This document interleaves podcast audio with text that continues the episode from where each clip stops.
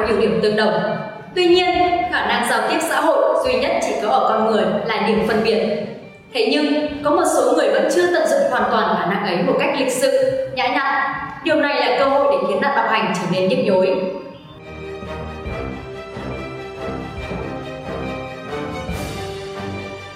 Thật đau lòng vì những ngày qua, từ được nhắc đến nhiều lần là từ bạo hành. Và đau lòng hơn lại là với trẻ em. Đáng nhận ra, lại nhẫn tâm bạo hành. Mới đây nhất, một cậu bé 14 tuổi từng làm việc tại quán bánh xèo miền Trung ở xã Yên Trung, huyện Yên Phong, tỉnh Bắc Ninh được phát hiện trong tình trạng người chi chít những vết sẹo. Có lẽ chúng ta không khỏi xót xa khi nghe những lời tâm sự. Một tháng liên tiếp, ngày nào em cũng bị đánh. Em cũng không được ăn cơm như mọi khi, mà chỉ có hôm nào của bánh thừa của khách mới được ăn. Em kể sau những lần chửi mắng, từ cuối tháng 10, ông bà chủ liên tục đánh em ở phía sau quán. Mỗi lần bực tức, bà chủ véo tay, tát vào mặt, đá vào người và dùng chày đập đá đánh vào đầu và lưng. Có lần em bị dùng cái cạo vải cá đánh thẳng vào lưng nên đến giờ khắp lưng vẫn còn lỗ chỗ. Trận đòn em nhớ nhất xảy ra tuần trước khi bị bà chủ dùng dĩa nấu bánh xèo còn nóng nguyên đập thẳng vào cánh tay khiến tay em bị phồng rộp, chảy máu. Em khóc thét, van xin song bất thành. 17 giờ ngày 21 tháng 11, nhưng lúc gia chủ đi đón con, em trốn khỏi quán. Sau 4 tiếng, dù không biết đường về nhà, song em cố đi thật xa quán. Em gặp hai công nhân được đưa về cho ăn uống và báo công an. Suốt 2 tháng làm việc, em không được ra khỏi quán và cũng chưa được trả một đồng tiền lương nào.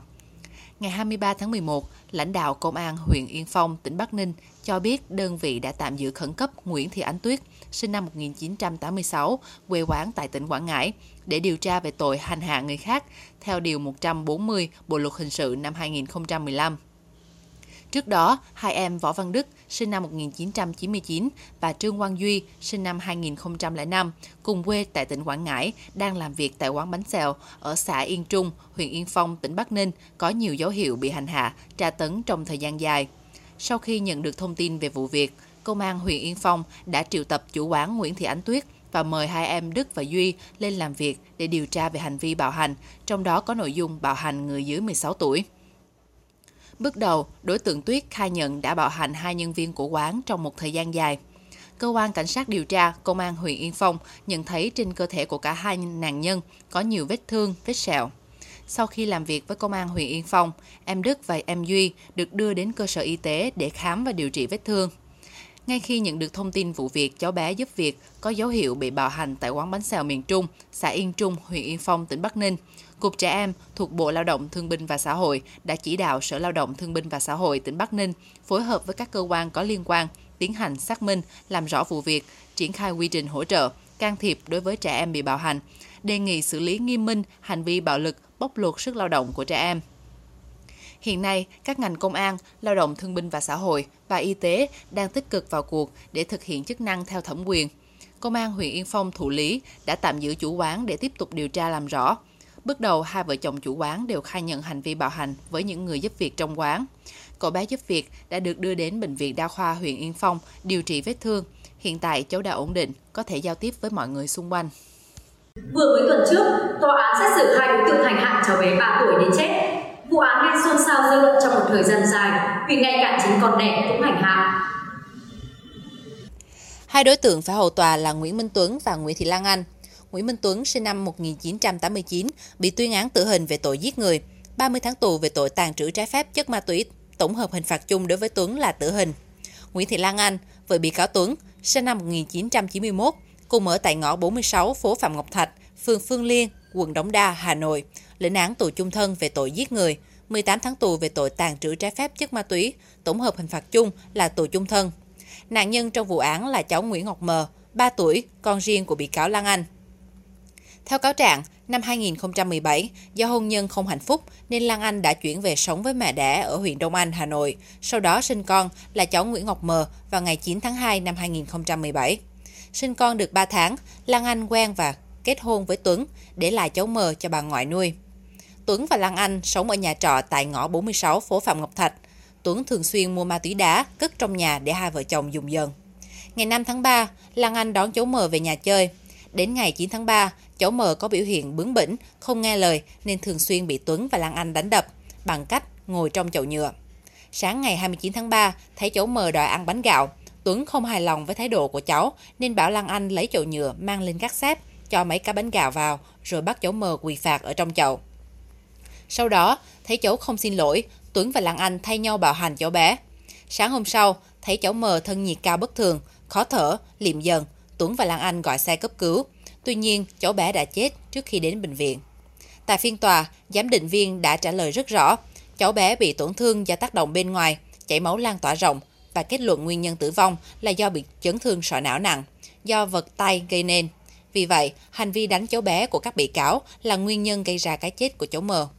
Vụ án có tính chất đặc biệt nghiêm trọng, hành vi của các bị cáo nguy hiểm cho xã hội, đã xâm phạm đến quyền được sống của con người, đặc biệt là trẻ em, gây bức xúc trong dư luận xã hội.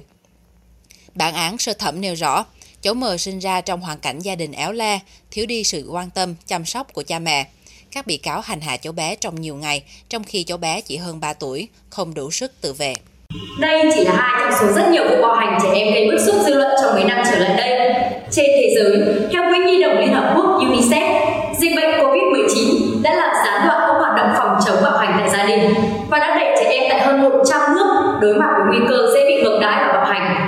Vì các nước đều áp dụng những biện pháp phong tỏa nhằm khống chế đại dịch COVID-19 lây lan cũng đã ảnh hưởng tới các chương trình phòng chống bạo hành gia đình và cản trở trẻ em, tiếp cận các cơ quan bảo trợ và dịch vụ tư vấn việc đóng cửa các trường học và các biện pháp hạn chế đi lại đã làm tăng thời gian trẻ em phải ở nhà với những đối tượng bạo hành.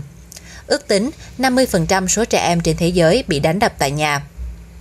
75% trẻ em trong độ tuổi từ 2 đến 4 tuổi thường xuyên phải chịu các hình thức phạt nghiêm khắc và 33% trẻ vị thành niên nữ trong độ tuổi từ 15 đến 19 tuổi là nạn nhân của một số hành vi bạo hành.